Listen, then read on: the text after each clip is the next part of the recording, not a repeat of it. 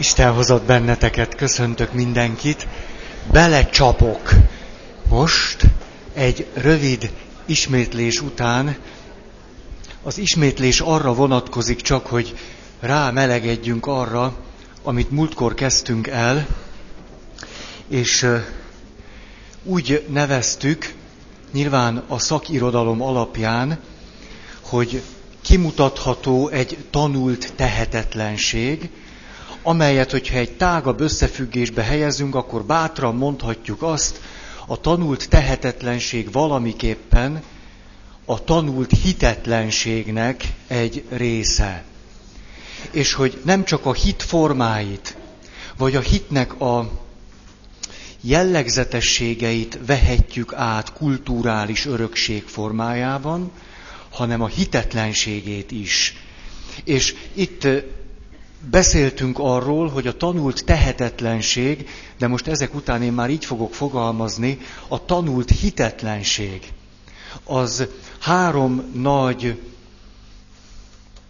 ösztönző erőből merít, ezt elég bután fogalmaztam most, az egyik mindenféle kudarcaink, mindaz, amit kudarcnak élek át, azután minden olyan helyzet, amelyben tehetetlennek élem meg magam, nincsen a kezemben modell, amely segíthetne abban, hogy ezt a eddig nem ismert helyzetet valahogy megoldjam, illetve ide tartozik minden olyan helyzet, amely radikálisan kikezdi azt a képet, amit magamról eddig alkottam.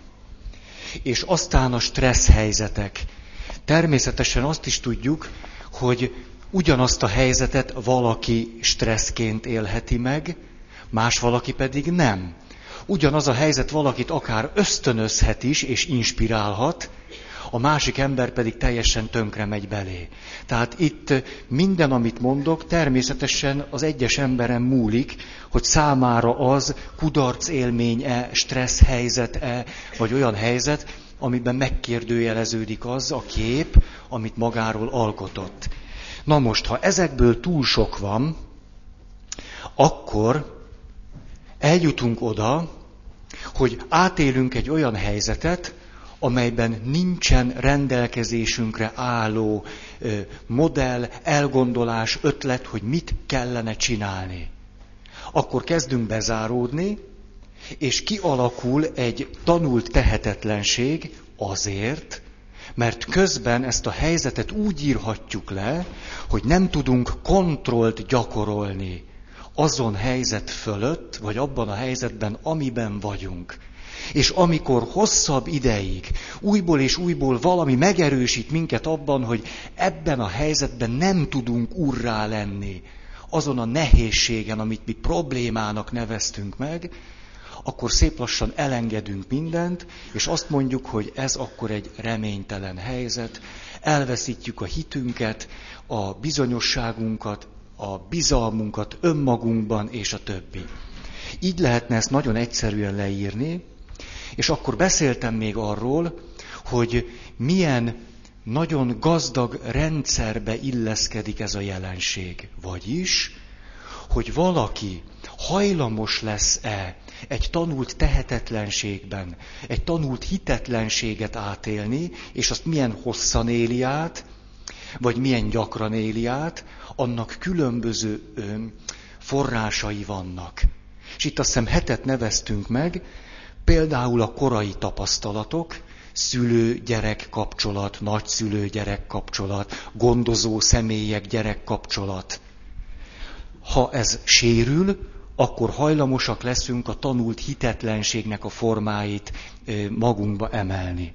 Aztán ilyen a genetika, aztán a kultúra, aztán ilyen az önmagunkról alkotott kép és az önbecsülés, ilyen a gondolkozási stílusunk, ilyen a kapcsolati rendszerünk, amiben élünk.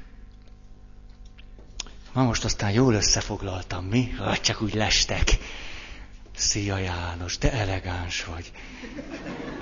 Hű, ilyenkor mindig egy, egy, egy vágy támad bennem, hogy ha én egyszer felnőtt leszek, majd nekem is lesz ilyen, és... Na, És aztán külön is beszélgettünk arról, hogy a tanult hitetlenségnek egy nagyon jól leírható gondolkodási sémája van. És ennek a gondolkozási sémának van két nagyon klasszikus eleme. Az egyik, hogy az a helyzet, amiben végül is vagyok, az egy ellenőrizhetetlen, tőlem független külső ok miatt történt, amely felett természetesen semmiféle ellenőrzést nem tudok gyakorolni, ez tőlem független és hatalmas erővel hat az életemre. Ez az egyik. A másik pedig, hogy egy belső oknak tulajdonítom azt a helyzetet, amibe végül is kerültem, de a belső ok fölött ugyanúgy nincsen semmiféle hatalmam, nem tudok ellenőrzést gyakorolni fölötte, mert hát az apám meg az anyám, vagy mert nekem nem tanították meg, mert én már csak ilyen alkat vagyok, na ez a kedvencem.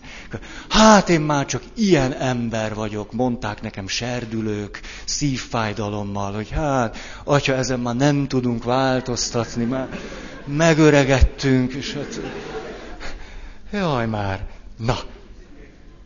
Tehát a gondolkozási stílus aztán ott hagytuk abba, hogy mi tartja fönn az érzelmi zavart. Vagyis ezt a zavart, hitetlen, bizonytalan, reményvesztett állapotot, és itt három pont lenne, az egyik, amiről úgy beszéltünk, hogy házasodni a nők akarnak, de a férfiaknak éri meg. Tehát, hogy úgy tűnik azért a jelenleg a mi kultúránkban manapság, a párkapcsolat házasságban lévő formája a férfiaknak jobban megéri, mint a nőknek. Ez, itt most csak ennyit mondok, mert hogyha elkezdem még ezt magyarázni, akkor sosem megyünk haza. A második, a gondolkozási stílusra egy külön szakkifejezés született. Elmondom. Ugye milyen rendes vagyok? Kérődző stílus. Mondom, hogy milyen a kérődző stílus. A kérődző stílus egy, egy érzelmi megközelítésű, egy érzelmi megoldású stílus, amikor valaki állandóan a benne lévő érzésekre, érzelmekre, lelki állapotokra reagál, ezt elemezgeti, és újból és újból beszűkül a figyelme az érzelmi állapotának a negatív változásaira, vagy jelenségeire, és akkor elkezdi mondani, hogy annyira boldogtalan vagyok, azt hiszem tegnap is boldogtalan voltam, erre. Jól vissza tudok emlékezni, nem is emlékszem, mikor voltam én boldog utoljára. Lehet, hogy nem is voltam boldog. Nézzük, csak változott ezóta egy picit az állapotom? Nem, nem, nem. Most eltelt 20 másodperc, és még mindig boldogtalan vagyok. Pedig épp azon gondolkozom, hogy hogy tudnék nem boldogtalan lenni.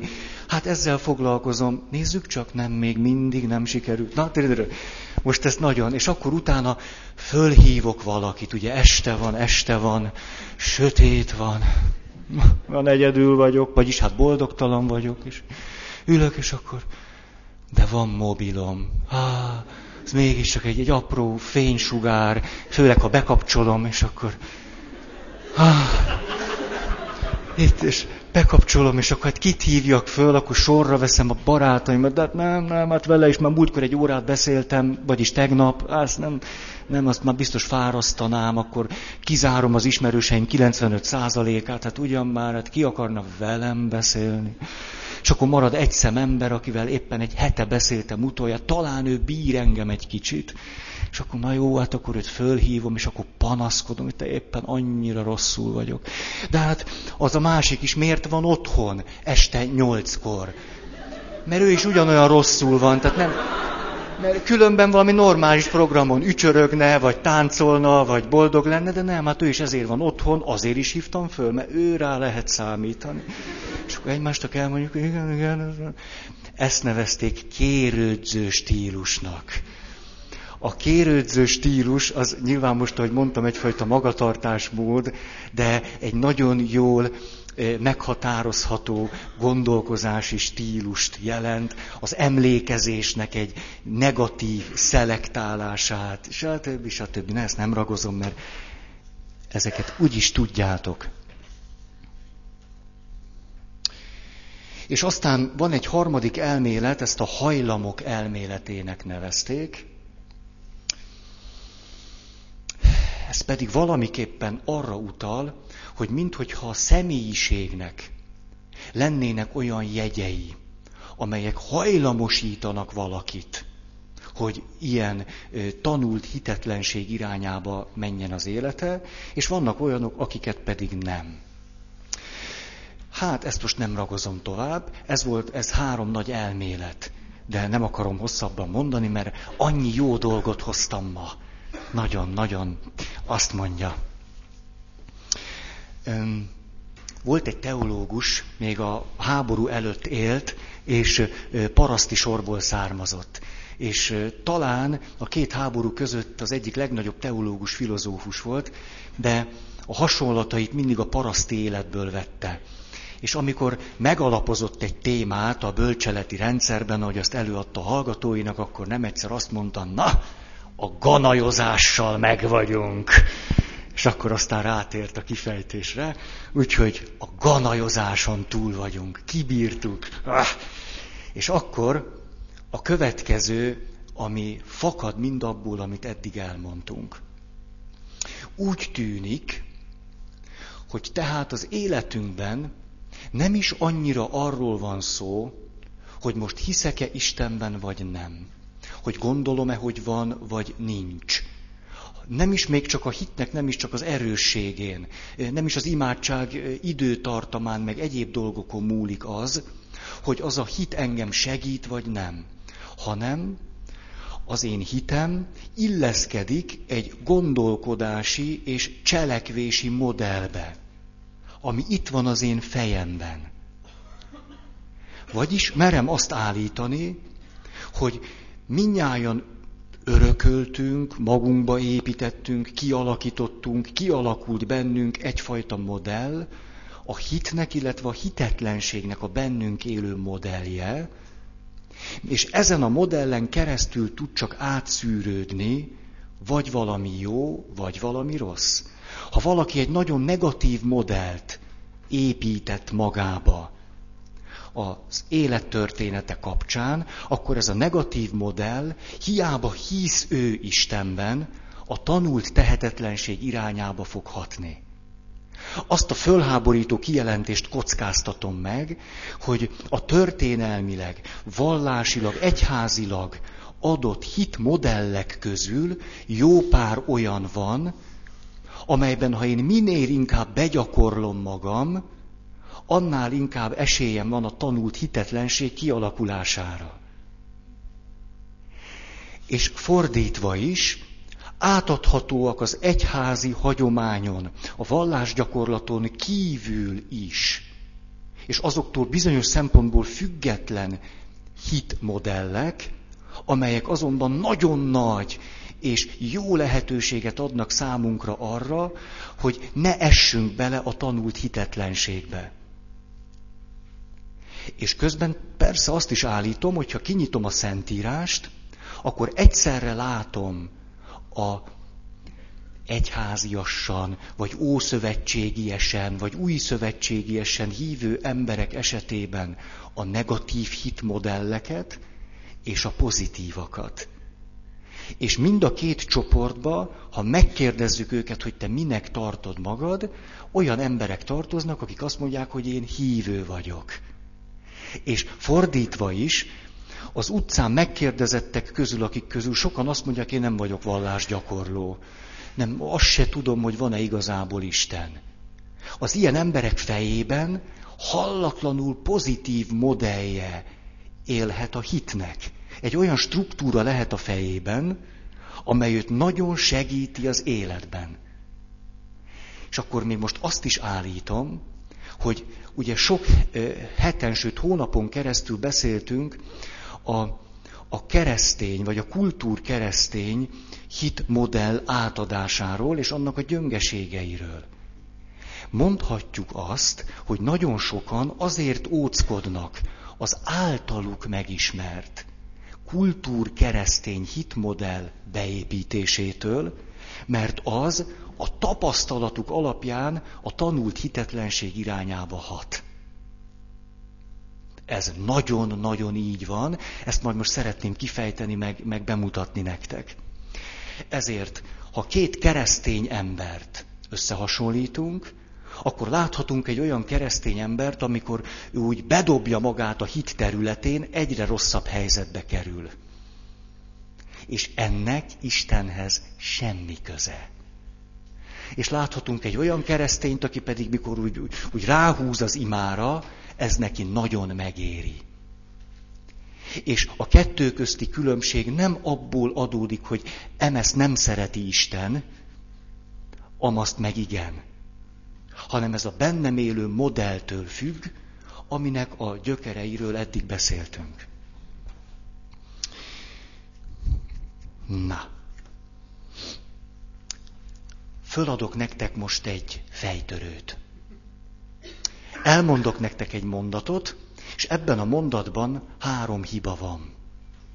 Az jelentkezzen majd, aki megtalálta a három hibát. Jó? A mondat így hangzik. Ebben a mondatban három hiba vannak.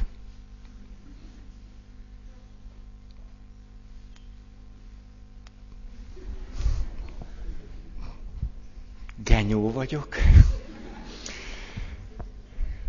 Igen. Nagyszerű. Óriási. Néhány másodperc és helyes válasz. Egy társas segítés történt. Szóval, az első két hiba a mondaton belül van. De a harmadikra csak akkor jövök rá, ha reflektálok magára a mondatra. Vagyis, tessék? Igen, igen, most, vagyis azt mondhatjuk, hogy nagyon sok olyan helyzet, amelyben azt mondjuk, hogy ó, én most nagyon nagy bajba kerültem. Nem azért baj, nem azért tűnik reménytelennek, vagy nem azért vesztettem el ott a hitemet, mert ez magából a helyzetből adódna. Vagyis arra lenne szükségem, szia Márti! Na hát, a horgolni való. De most már legalább tudom, hogy horgolás és nem kötés. A... Szóval vannak olyan pillanatok, amikor ha bent maradunk abban a rendszerben, amelyben lehetnek hibák, és semmi mással nem foglalkozunk, csak a rendszeren belül lévő hibákat próbáljuk kiavítani, attól még az alaphelyzetbe bezártuk magunkat, és nem lesz nekünk jó. Mondok egy másikat, ez is egy találós kérdés. Tudjátok-e egy értelmes mondatba helyezni azt a három mondat, három szót, hogy mennyi, ennyi, annyi? Adok időt, mert az ne legyek telhetetlen, hogy rögtön. Tehát három szót kéne egy értelmes mondatba foglalni. Mennyi, ennyi, annyi.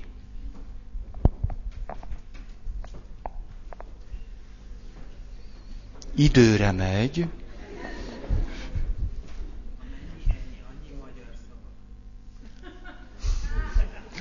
A mennyi, ennyi, annyi, azok magyar szavak.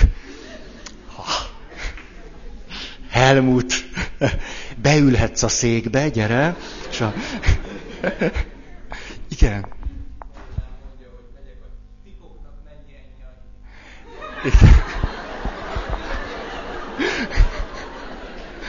Igen. Én is erre a válaszra gondoltam. Igen, igen. Gondoljunk a disznókra, és kedves férjem, mennyi, ennyi, annyi. Menjél enni, adni. Igen, csak így, pontosan így van. Ez a válasz csak akkor születhet meg, ha fölé emelkedek annak a struktúrának, amiben egyébként gondolkozom. Na, erről lesz akkor most szó, hogy ne ragadjunk bele abba, és ne vegyük késznek azt a struktúrát, amelyen belül a saját hit problémáink fakadtak. Mert lehet, hogy nekünk valójában nem is hit problémáink vannak, hanem az a modell, ami a fejünkben van, megakadályoz bennünket abban, hogy a hitünk élő és eleven legyen. Na.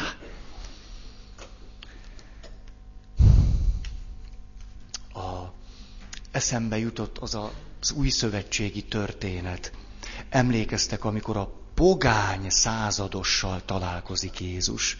És a pogány százados azt mondja, Uram, szolgám betegen fekszik, kérlek csak egy szót szólj, és meggyógyul az én szolgám.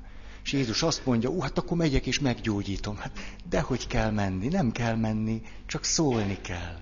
Hát te vagy a messiás, csak szólsz, és a szolgám meggyógyul. És Jézus azt mondja ennek a pogány római katonának, ekkora hitet nem találtam egész Izraelben, mint ennek a pogány embernek a hite. Ugye eleve jó ez a szó összetétel, hogy a pogánynak a hiténél nagyobb hitet nem találtam a vallásos zsidók között. Tulajdonképpen erről a jelenségről szeretnék beszélni. Most csak nézem, hogy miket írtam még ide.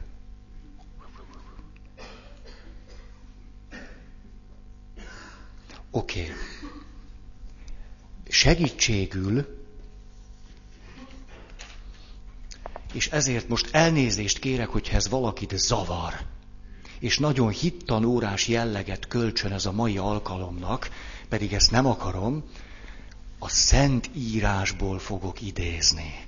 Ezt nagyon ritkán teszem, óvatos vagyok, Judit könyvében nem is az új szövetség, ha-ha, hanem a primitívó szövetségből fogok példákat hozni. Egy gyönyörű történetet olvashatunk, Judit történetét. Na, az egész történet nem annyira gyönyörű, főleg ha Holofernész szemszögéből nézzük a történetet, de most nem onnan fogjuk nézni, hanem a nép és Judit szemszögéből. És néhány sort hadd olvassak el, kapcsolódjunk be abba a nehéz történetbe vagy helyzetbe, amikor körbezárják a várost az ellenséges csapatok, és miután nagyon okosak ott a hadviselők, elzárják az összes forrást, amely a várost vízzel látja el.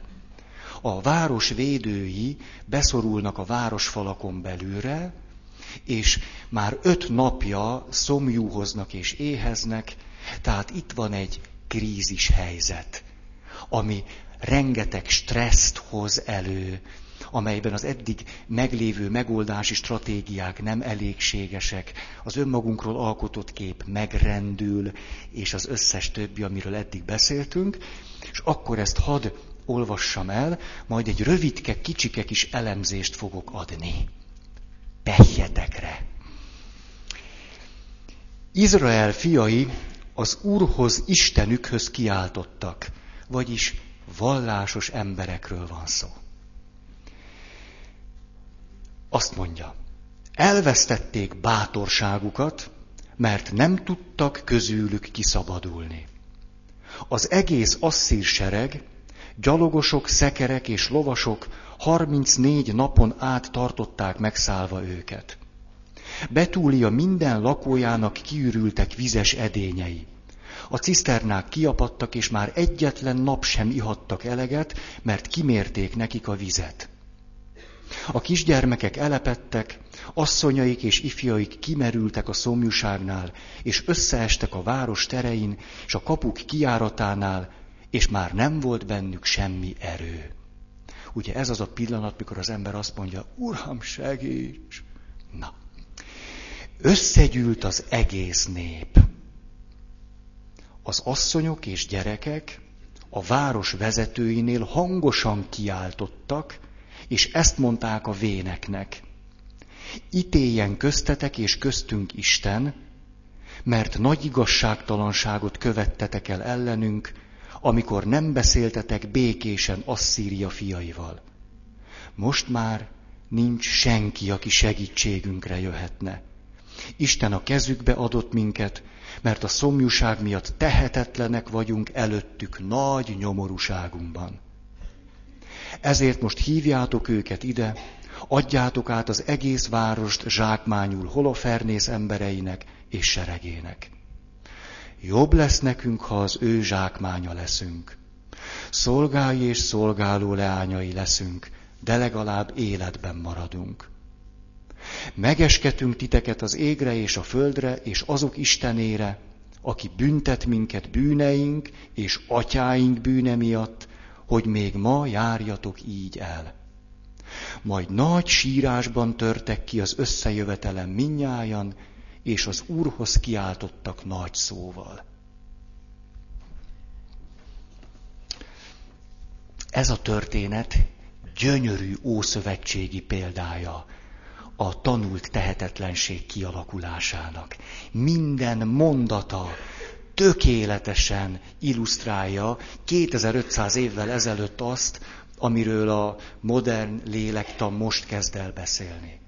Csak hogy hadd utalásszerűen menjek végig ezen a szövegen, hogy úgy ki tudjam emelni ezeket a jelenségeket. Az egyik, ez a hetedik fejezet egyébként, ha valaki el akarja olvasni. Nehézségek bemutatása, elvesztik a bátorságukat, és az író leírja azt, hogy mennyire tehetetlenül állnak a helyzet előtt.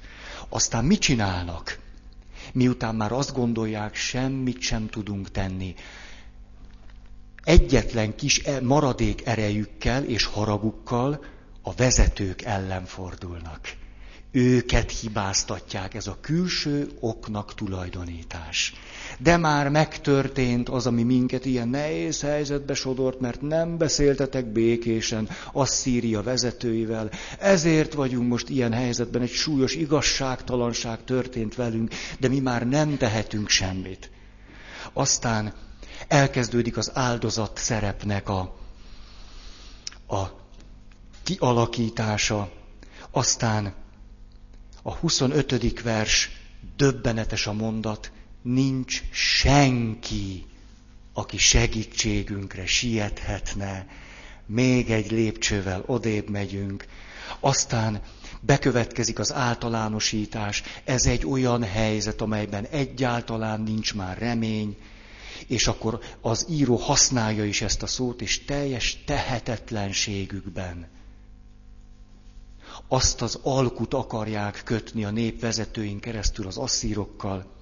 Egyetlen megoldás van csak, bele kell törődni abba a reménytelen helyzetbe, amiben vagyunk, törődjünk bele, hát legalább akkor valahogy túléljük, bár hát ez a túlélés csak annyit jelent, hogy hát élünk, de hát szolgák és nyomorultak leszünk egész életünkben. Az áldozat szerep szépen kibontakozik, aztán zsákmányok leszünk. Ez a szó megint csak, mikor már megtaláltuk a kulcs szót arra, hogy végül is ki vagyok én. Sikerült egy új önazonosságra jutni, eddig még valaki voltam, de ettől kezdve zsákmány vagyok, egy tehetetlenül vergődő senki. Önsajnálat és reménytelenség, ez fejeződik ki az imában, majd pedig jön az értelmezés, hogyha eddig még lett volna egy halvány reménysugár, akkor ezt is elvegyük magunktól. Mindez miért is van? Ha, messzebb kell menni az okokban, mint sem a nép vezetőinek az igazságtalansága. Ez Isten büntetése. És hogy még rosszabb helyzetbe hozzuk magunkat, még csak nem is a saját bűneink miatt, amit esetleg meg lehetne bánni, hanem atyáink védke miatt is sújt bennünket ez a súlyos csapás. Mit lehet egy ilyen helyzetben tenni? 29. vers. Az egész nép hatalmas sírással, tehetetlenségben beletörődve imádkozott. Hát gratulálok az egész népnek. A, ez az imádság, tudjátok mennyit használ. Hát annyit, e, ugye valahogy azt lehetne mondani, hogy hát igen. Igen, tehát ez, ez az imádság körülbelül annyira kell a népnek, mint Lufi Árus néninek a nyílzápor. Tehát, a, hogy lehet, lehet itt akkor most még, még, még nem tudom, hogy az embernek mennyi könnye van, de azt mind itt ki lehet bőgni, és akkor, na, itt van akkor az intézményesített hitnek egy olyan modellje, amit egy egész nép örököl és ad tovább, nemzedékről nemzedékre. És benne van az összes olyan elem, amiről eddig beszéltünk. Minden. És közben bele van keverve Isten. Azért, hogy teljesen reménytelennek találd magad és a helyzeted. Most akkor mondom a pozitív modellt. Ma lesz pozitív modell is, mert, na jó. A pozitív modell, hát ki más is jelenthetné, mint egy nő. Megint csak megemlékezünk Csillárról, aki valahol ott ülne, ha itt lenne. Megszületett a második kisbabája. Csak ezért nincs itt. Mit szóltok? Tehát a pozitív modell a következő fejezetben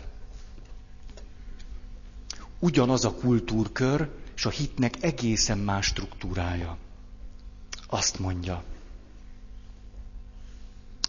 lapoznom kell.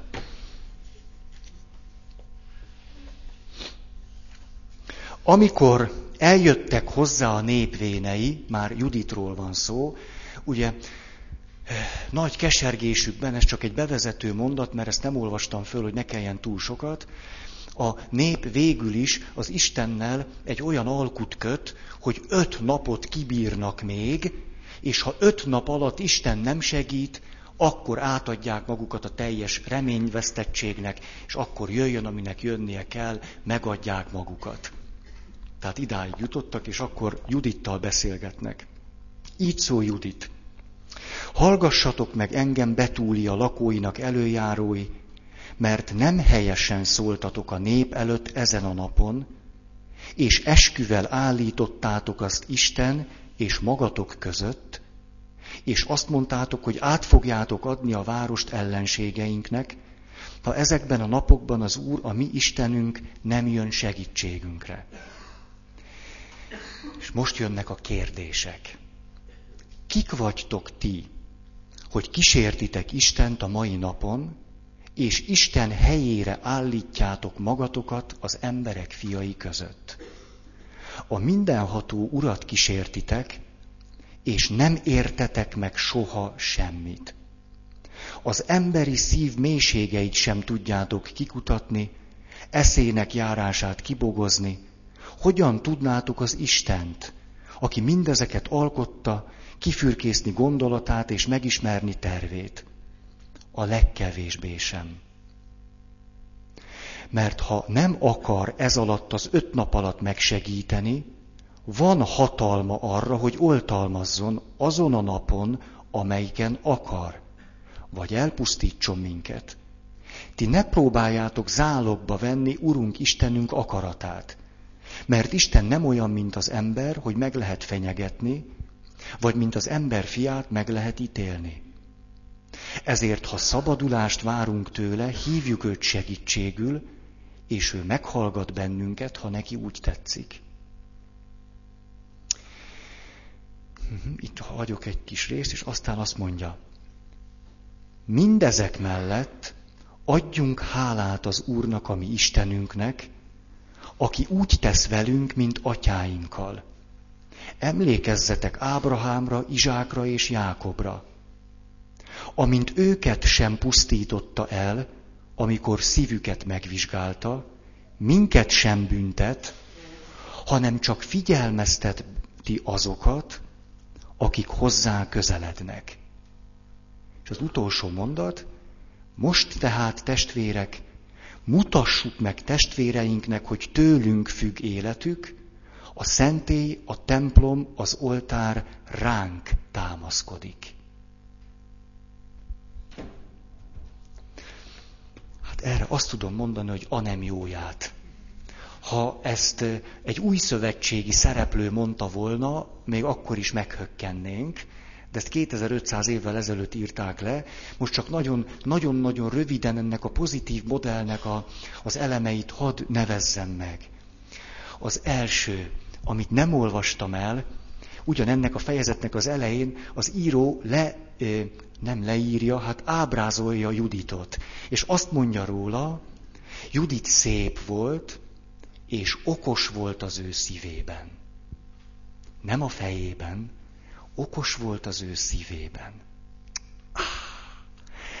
Ezt nyugodtan mondhatnánk úgy, hogy megvolt benne az az érzékenység és intelligencia, nem csak az eszével gondolkozott, hanem az érzéseivel is, hogy képes volt egy olyan modellt kialakítani, amely lehetővé tette, most hívő emberként fogok beszélni, hogy az Isten valóban tudjon hatni ezen a modellen keresztül. Na most. Az első, amikor azt mondja, testvéreim, ti tévedtetek, akkor elmondja azt, hogy az a modell, amiben ti gondolkodtok, ez egy olyan modell, ami sehova se visz. Ebből indul ki. Ide óriási betűkkel fölírtam, Judit az a valaki, aki reflektál arra, hogy hogyan gondolkodik a nép. A nép nem reflektál a saját gondolkozás módjára, a saját hit modelljére. Egyszerűen csak benne van. Judit az, aki azt mondja, szerintem ti nem gondolkoztok helyesen, Nézzük meg, hogy hogyan is gondolkoztok, és leírja nekik a gondolkozásmódjukat, és kimutatja annak a gyöngeségeit. Ti, bár hívőnek mondjátok magatokat, valójában rendelkezni akartatok Istennel. Majd miután ti emberként akartatok Istennek utasítást adni, és Isten nem ugrott a ti utasításotok nyomán, ebből azt a téves következtetést vontátok le, hogy Isten nem szeret benneteket és emiatt elvesztettétek a hiteteket és a reményeteket. Közben pedig egyszerűen rossz az, ahogyan gondolkoztok erről a helyzetről és az Isten kapcsolatról. Aztán kimondja ezt a nagyon fontos szót, mert testvérek, ahogy eddig gondolkodtatok, az a meg nem értéseteket bizonyítja. Isten titok. Ez egy nagyon jó átvezető mondat arra, hogy egy új Isten képet lehessen fölépíteni. Megnyitja a hallgatókat arra, hogy eddig gondoltátok ezt, ha Isten titok, akkor most nyíljunk meg arra, hogy hát, ha tudunk Istenről más dolgokat is mondani. És a vele való kapcsolatnak egy más modelljét fölállítani. És akkor elkezdi ezt a titkot kibontani. Azt mondja, először is legyünk reálisak. Ez annyira tetszik. Szó sincs itt elszálltságról. Azt mondja, Isten bármikor tud nekünk segíteni, ha akar. Hát kiáltsunk hozzá, és ő szabad, hogy meghallgasson vagy ne. Egy igazi mély hit a realitás talaján bontakozik ki. Egy erős hitnek semmi köze az irrealitáshoz. És ő megteremti ezt, eh, hogyha Judit egy lelki gondozó lett volna, és a nép ott ül a beteg ágyán. És a nép azt kérdezi, mondd csak Judit, lehet, hogy az asszír seregek legyaláznak bennünket, mint mi az angolokat hat háromra. És akkor Judit, ha reális, azt mondja, hogy vagy mi nyerünk, vagy ők. És amikor egy beteg azt hallja, hogy vagy meggyógyulsz, vagy nem, ha neki ez a kérdése, akkor egyszer csak sóhajthat egy nagyot, és azt, mondja, hogy azt mondhatja, hogy végre valaki komolyan vesz. Végre valaki nem akar hazudozni. Nem egy olyan hit kínálattal áll elő, amiről pontosan tudom, hogy kamu, amire épül. Ettől a pillanatok kezdve hogy hinnék egyetlen szavadnak is, még ha oly szépek is lennének. Vagy megéljük a holnapi napot, vagy nem. Ez a realitás. És akkor, amikor elmondta a realitást, akkor azt mondja, de éppen mert az a realitás, hogy vagy igen, vagy nem, hát ne szabjunk határt az igennek. Ugye hagyja a negatív részét, azt mondja, foglalkozzunk a pozitívval. Az Isten megsegíthet bármikor, amikor ő akar. A hatodik napon is, meg a hetediken, meg bármelyik napon.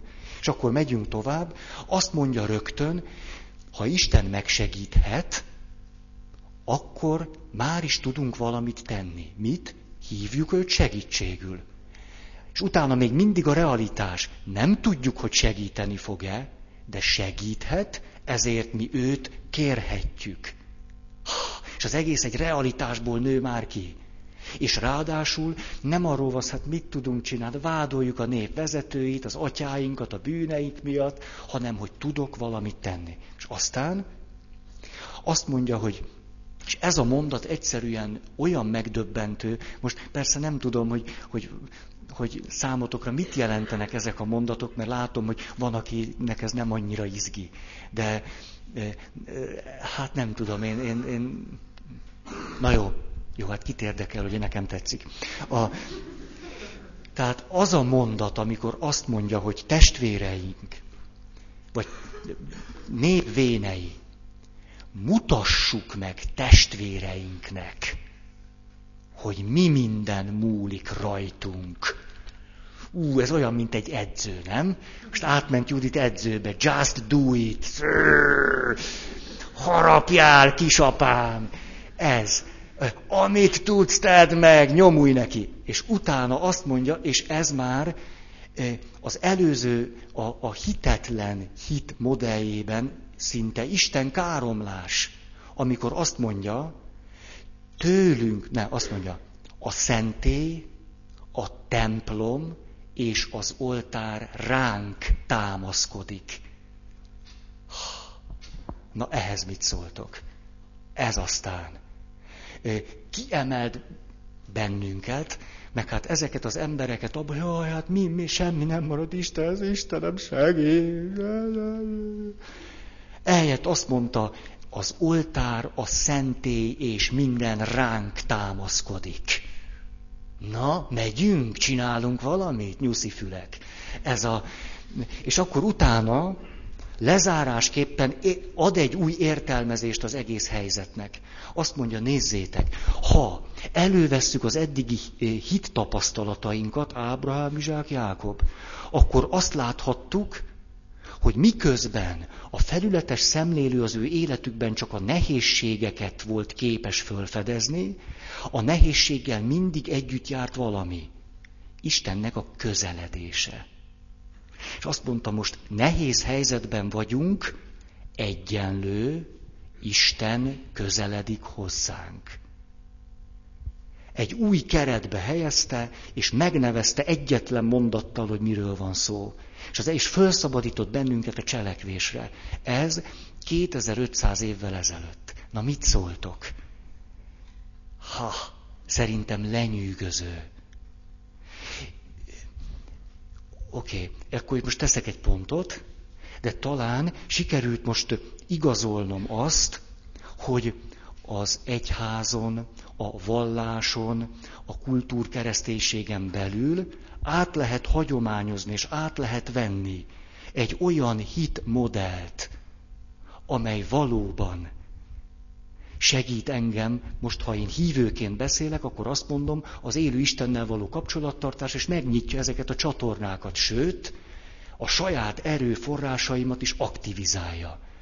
És ugyanúgy átörökíthető egy olyan modell, miközben imádkozom, és hiszek, és vallásgyakorló vagyok, és, és van szó bűnről, meg bűnbánatról, meg mindenről, hogy az engem a tanult tehetetlenség és hitetlenség irányába visz. Ezek után egyáltalán nem fölháborító azt mondani, hogy nagyon sokan, akik nem kívánnak a kulturálisan adott egyházias hit modelljeiben létezni, talán azért nem, mert van tapasztalatuk arról, vagy egy olyan modellél a fejükben, erről az egyházias vagy kultúrkeresztény hit valóságról, amelyről tudják, hogy az őket el fogja tehetetleníteni. Éppen az ellenkező hatást váltja ki. Ezért én most eh, nagyon fölmentem mindazokat, akiknek nincs gusztusuk megtérni. Nincs, nem ízlik nekik a megtérés. Mert lehet, hogy éppen az utolsó erejükkel saját maguk döntenek egy olyan modell ellenében, amely a kultúr kereszténységből fakadó rossz modell.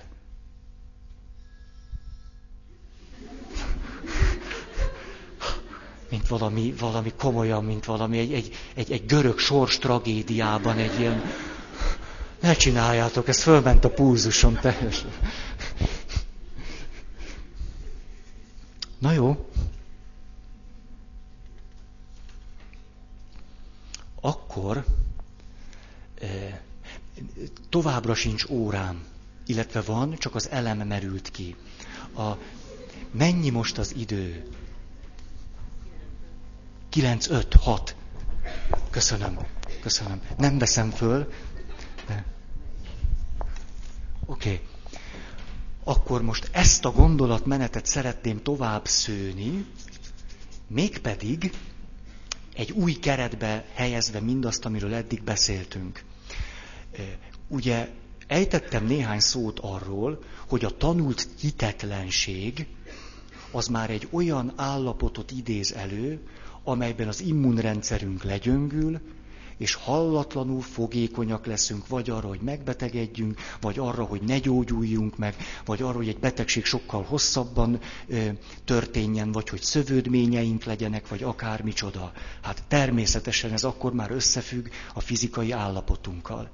És nagyon sok olyan kutatás van az egészségügy területéről, amely azt vizsgálta az elmúlt 30 esztendőben, hogy utalás az eddigiekre, a múlt alkalomra főleg, a társas kapcsolatok vajon segítenek-e bennünket abban, hogy megküzdjünk egy betegséggel, vagy ne betegedjünk meg, vagy pont, pont, pont, pont, vagy pedig akadályoznak. És eddig olyan nagyon egyszerűen azt mondtam, hogy a jelenlegi viszonyaink között a házasság például kimutathatóan a férfiaknak segít a depresszióval kapcsolatos megküzdésben.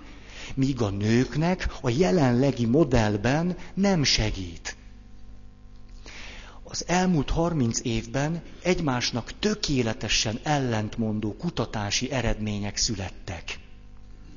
És ez most nagyon jó lesz nekünk, mert ki fog az derülni, hogyha az Istennel való kapcsolatot a társas kapcsolat egy speciális esetének tartjuk, már pedig az, akkor érvényesnek tekinthetjük az összes olyan következtetést, amely pozitív és negatív következtetés arra nézve, hogyha én egy nehéz helyzetben vagyok, ami jelen esetben egy betegség, akkor ez a kapcsolat engem segít-e a gyógyulásban, vagy nem segít.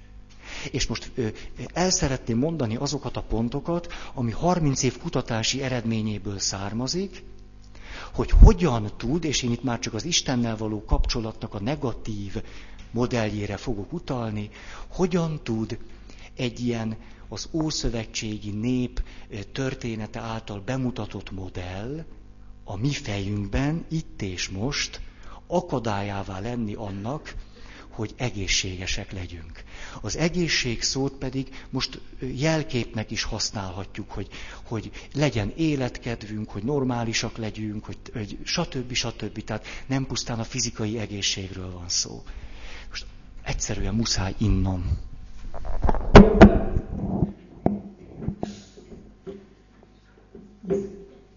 Izgulok, mert be vagyok lelkesedve egyszerre, meg szoros.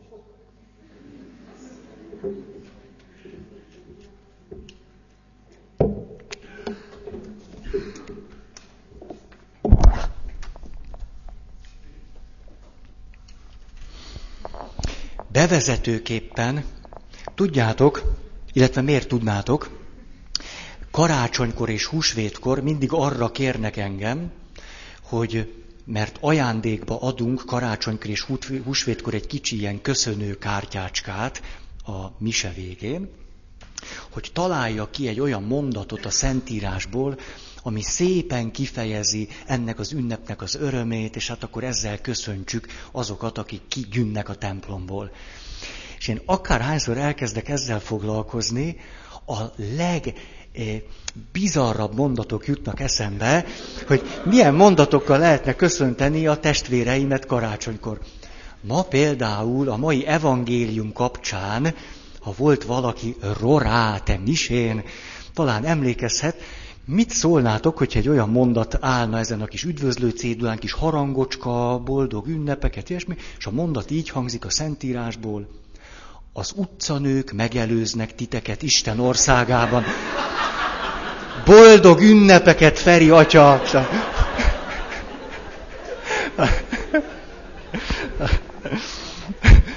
És azt mondja nekem Laci, puha vagy Feri, nem mered.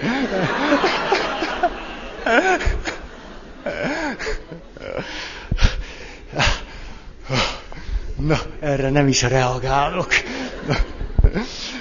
Szóval, rengeteg ilyen mondaton töprengek, annyira, szóval, hogyha így, derültség, szóval, hogy jó, jó kedvre akarom magam deríteni, hát olyan mondatok vannak, hogy majd megpukkadok, tehát ezt adom nektek, karácsonyig így játszadozzatok ilyen mondatokkal, hogy üdvözlő kártyára mit adnátok szeretteiteknek. És miközben ez hallatlanul röhelyes, de közben pedig jól mutatja azt, hogy teljesen önkényesen válogatunk mondjuk a szentírási gondolatok közül. Hogy hívőként vagy nem hívőként is, vallásosként, nem vallásosként a, a hit rendszerünkben különböző mondatok teljességgel, önkényesen épülnek be ebbe a rendszerbe. Miközben, ha nem reflektálunk a rendszerre, akkor azt gondoljuk, hogy ez így van. Uh-huh. Közben nem így van, és most próbáljunk erre reflektálni. Azt mondja, a betegség kapcsán három nagy oszlopot állíthatunk föl, megelőzés, lefolyás, és aztán a teljes gyógyulás.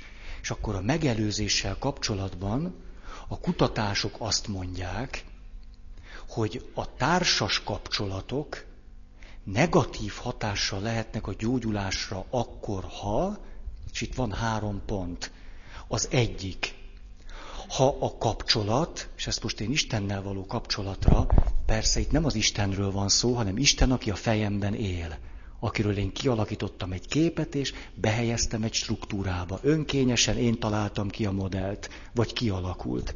Vagyis, ha ez az én Istenem, aki itt bennem van, a bizonytalanságomat és az aggodalmamat növeli.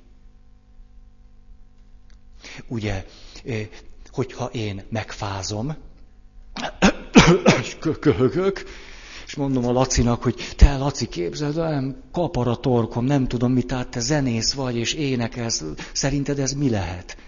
És a Laci egy ilyen társas gesztussal azt mondja, Feri, ahogy te köhögsz, ez rák is lehet.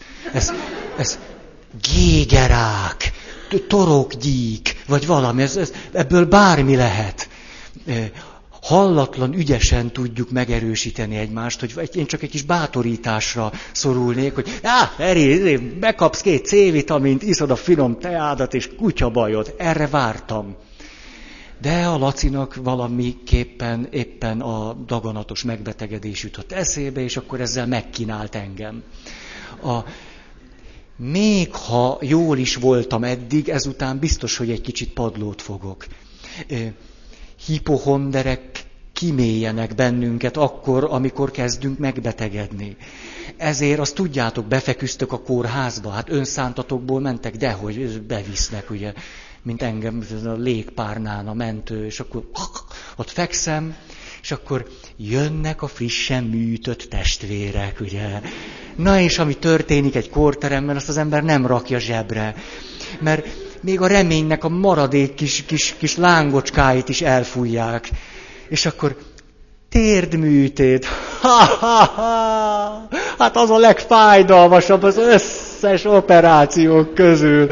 Ah, volt már olyan, a nővér elfelejtett a fájdalomcsillapítót beadni, mert aludt este, nem volt kedve. Ah, és képzeld, mi volt velem? Begyulladt a térdem, engem harmadszor műtenek begyulladt a térdem, teljesen ki kellett nyitni, megint tele volt gennyel, apukám. Szaftos, sárgás, pukkadásos genny volt. Te tudnék róla mesélni.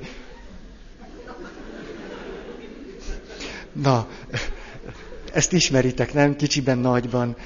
Azért mi is szoktuk ám csinálni, csak nem szoktunk rá reflektálni. Oké. Okay. Mondom a mondatokat. Kezdek beteg lenni, vagy nehéz helyzet, vagy krízis, vagy stressz, vagy valaki állandóan macerál, vagy nem tudom, és akkor azt mondom, Isten engem elhagyott. Ugye ez az én modellemből következik. Ha valami baj van, egyenlő Isten engem elhagyott. A, ez nem szól Istenről egy picit sem, a fejemben lévő modellről szól. Judit erre egész mást mondana. Nehézség? Ha-ha! Ugye Juditnak elkezdene csillogni a szeme. Ah, most alakul valami. Na. Aztán Isten büntet engem semmi sem történik ok nélkül ezen a földön. Ugye? Az én betegségem ennek is van oka. Nem célja van neki, nem semmi, az jövő semmi. Nem, a múlt, a múlt, múlt. Most le kell ülni és nagyon átgondolni, mit rontottam el. Aztán Isten útjai kifürkészhetetlenek. Az ő gondolatai nem a mi gondolataink. Most pedig egy olyan helyzetben vagyok, amiben kezdek elbizonytalanodni, elvesztem a saját erőimet, meg köhögök. Hát ez, ez mert túl van már rajtam, hát, hát. Ez akart az első lenni. Ezt nyilván ti kiegészíthetitek a saját mondataitokkal. Kettő. Rossz példa mutatása kezdek betegedni, vagy már beteg is vagyok, megy föl a lázam, és akkor kapom a rossz modelleket. Nem elég, hogy nekem is rossz van, még kapok belőle. Mondom, Isten csak a jóknak segít, a gonoszoknak megfizet. Hát aztán csak nem vagyok tökéletes, ma se, ugye hát azért jó, jó, hát ki a jó? Hát ugye főleg most beteg is vagyok, jönnek a rossz gondolatok, meg mi. Hát aztán Isten az igazakat meghallgatja. Hát akkor hagyjuk is ezt az ima dolgot. Mert vagy harmadik pont, nem, ezt nem mondom. Harmadik pont új problémák születése. Aha, ugye, mert azt gondoltuk, hogy az embernek van egy kis baja, és akkor ezzel kell megküzdeni, de sosincs így, hanem kapunk még a többiektől, a bennünk élő Istentől. Mondom, nem csak beteg vagyok, hanem bűnös is. És a bűneim akadályoznak igazából a gyógyulásban ameddig, ameddig a bűneimet nem gyónom meg, és nem, és mindent, hát addig ez a nátha nem gyógyul. Addig nem, nem, ez, ez egy... Most persze egy, egy zárójeles mondat. Adott esetben eh, ez segíthet engem abban, hogy tartsak egy komoly bűnbánatot, és a komoly bűnbánattartás kapcsán átgondoljam az egész életem, de akkor cselekvő vagyok, akkor a kezembe vettem a saját életemet. Akkor elkezdtem valamit tenni, amire képes vagyok. Adott esetben átélhetem a bűnbánat által a megtisztulást, egyfajta megújulást, fölfakadhatnak olyan erők, amíg eddig nem voltak bennem. Tehát önmagában ez a mondat eh, nem jelent semmit, de hogyha úgy él bennem negatív mondatként, hogy hát eddig egy bajom volt, ez a betegség, ezzel se tudtam mit csinálni most itt vannak a bűneim, hát azzal se tudok mit csinálni. Hát akkor két púpom van. Aztán eszembe jut a hegyi beszéd. Azt mondta Jézus, idejében békülj ki ellenfeleddel. Mert ha nem békülsz ki vele, bekerülsz a börtönbe, és az utolsó szögig megfizeted mindazt a gosságot, amit elkövettél. Na, hát én nem békültem ki. Kórházi ágyon fekve, mondjuk valakinek eszébe jut, hogy haragot tartottam az apukámmal, nem békéltem meg az anyukámmal, nem látogattam meg a nagymamát a kórházba, van egy munkatársam, attól nem kértem bocsánatot, mit tudom én. Nem elég, hogy itt fekszek betegen, kaptam még annyit, mint a csuda. Aztán nem kereszteltek meg. Most, most, most talán segíthetne Isten, de nem vagyok megkeresztelve. Nem vagyok. Hát hogy, hogy, hát imádkozhat egy nem megkeresztelt az Istenhez? Pedig egyszer majdnem megkereszteltek. Vagy pedig, pedig a nagymamám akart volna, csak a szüleim nem. Ők, ők nem engedték. Vagy egyszer én is már jártam hittan órára, már nem nagyon emlékszem rá, régen volt, egy Feri atyának hívták, az így mondott ilyeneket, és akkor már majdnem gondoltam, hogy esetleg elmegyek egyszer egy templomba, de hát aztán nem. Most eltelt 40 év, és itt vagyok betegen, és hát most akkor mit csináljuk? Rengeteg mindent társíthatunk egy ilyenhez. A, ezeket meséltem már nektek, a legszív szorongatóbb az, amikor valaki egy ilyen helyzetben azt mondja, nem elég, hogy, nem, hogy beteg vagyok, nem tudok imádkozni. Nem, nem, nem tudom, hogy kell csinálni. Nem kaptam meg ezt a formát. Hát akkor aztán Ja, akkor a nagymama jutott eszembe. A nagymama azt mondja a beteg ágyán, hogy nem elég nekem ez a nem tudom én mi, tüdőtágulásos, a, nem tudom én mi, nem elég ez nekem, de hát a kis unokáim, azok se vallásosak. Pedig már milyen nagyok, de nem járnak azok se templomba. Hmm. És akkor sikerül magad még jobban, még, még, még. És persze ott van mögötte a félelem, hogy oka vagyok én a kis unokáim vallástalanságának. Na most megnézhetem magam. Méltó büntetésemet veszem itt a beteg ágyon. Akkor hova forduljak panaszhoz? Na. Most szeretnék egy rövidke részletet fölolvasni, Oszkár és a Rózsa Mami című könyvből. Ismeritek? Nagyon jó kis könyv. Egy beteg kisfiúról szól, és egy önkéntes segítőről Németországban. Azért hívják rózsamaminak, mert az önkéntes segítők rózsaszínű köpenyt viselnek. A kisfiú azt hiszem kilenc éves és leukémiás. A szülei nem vallásosak, és a hitnek egy elég negatív modelljét örökítették át a kis Oszkárnak. Rózsa mami pedig elkezd beszélgetni ezzel a kisfiúval.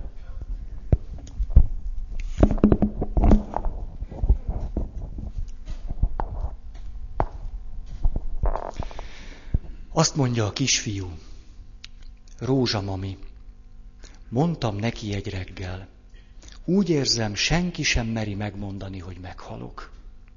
Rám néz. Bár ő ne csinálna úgy, mint a többiek. Kérlek, rózsam, ami kérlek szépen, halld meg, amit mondok. Miért kéne megmondani, amit úgy is tudsz? Meghallotta. Szerintem az emberek olyannak képzelik a kórházat, amilyen csak a mesében van. Úgy tesznek, mintha a kórházba az emberek mind gyógyulni járnának. Pedig van, aki meghalni megy. Igazad van, Oszkár. És szerintem az élettel kapcsolatban is tévedünk. Elfelejtjük, milyen törékeny és illanó. Úgy teszünk, mintha halhatatlanok volnánk. Hiába volt a műtét, ugye? Rózsamami hallgatott. Ez nála azt jelenti, igen. Megbizonyosodott fölő, felőle, hogy értem a választ, aztán odajött hozzám, és könyörgőre fogta. De én nem mondtam semmit, ugye megígéred. De becs szó. Elcsöndesedtünk egy kicsit, hogy ülepedjen az a sok kavargó gondolat.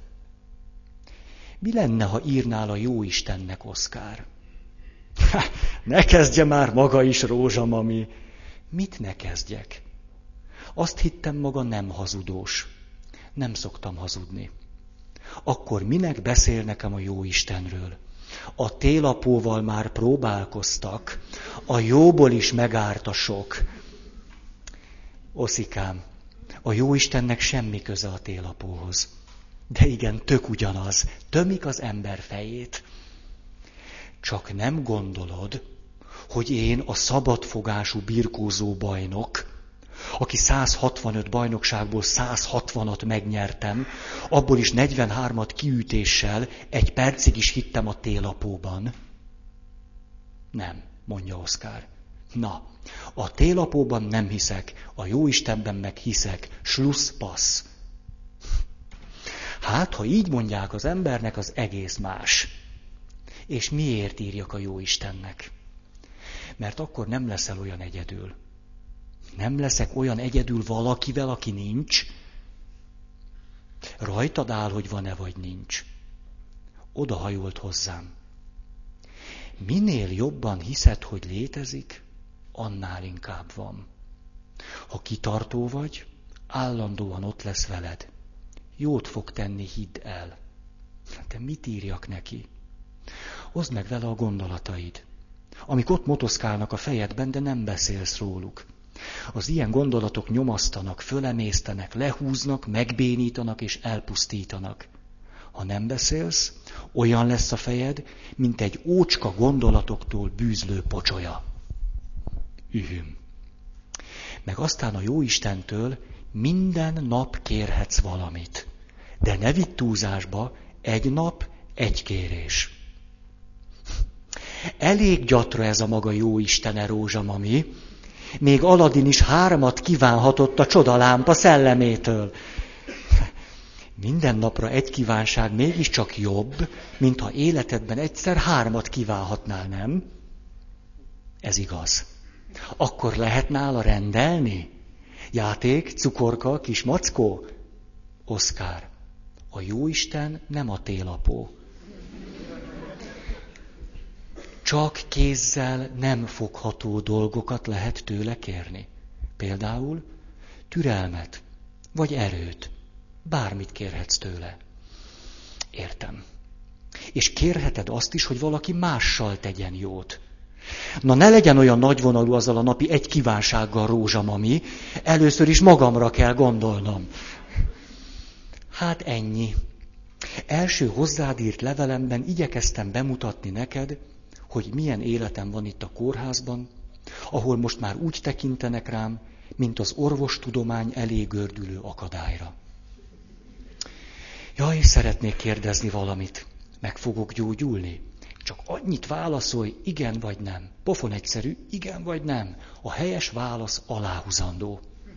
Szia, holnap folytatom, puszi, Oszkár. Utóirat. Nem tudom a címed, mit csináljak? Ez Judit könyvének egy átirata, majd még a mai alkalommal, te jó ég, mit csinált az idő velünk? Most, most, most.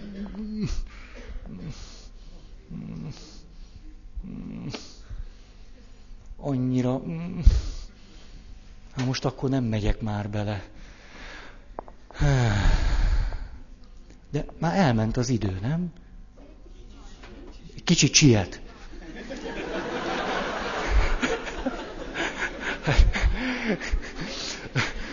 Annyira nem siethet kicsit nagyon, hogy most folytassam. A, ugye egy hét van még karácsonyig, és akkor a következő héten találkozhatunk még, ha ti is úgy akarjátok, az 21-e, mi még leszünk, a portás bácsi is megengedte, és akkor ezzel most befejezem. Egyetlen hirdetni valóm van nekem, ez pont az, amit egy hónappal ezelőtt hirdettem, hogy azok a valakik, akik itt ültök, és nem vagytok megköröztölve, vagy megvagytok, de egyáltalán nem gyakoroltátok soha a vallást. Ha, ha csak úgy érdekel titeket Isten, vagy a hit, vagy, de hogy ne legyetek nekem keresztények, ez fontos.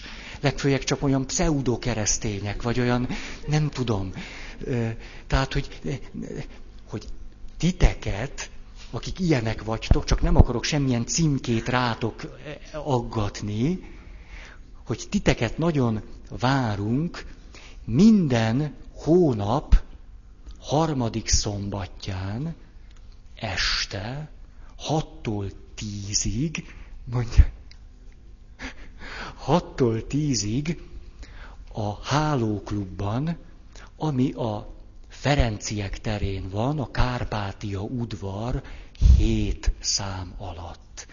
És most van december hó harmadik szombatja, ez azt jelenti, hogy ha bárki, akit ez érdekel, és szívesen leülnénk 15-20, csak ilyen emberek, és erről dumálgatnánk, akinek ehhez van kedve, akkor szívesen látunk titeket. A vallásgyakorló keresztény emberek kiméljenek meg bennünket. Ne akarjátok nekünk a mindenféle modelljeiteket átadni. Majd mi megcsináljuk a magunkét. Na, szóval ez akart a hirdetés lenni. Van-e valaki, aki szeretne még hirdetni?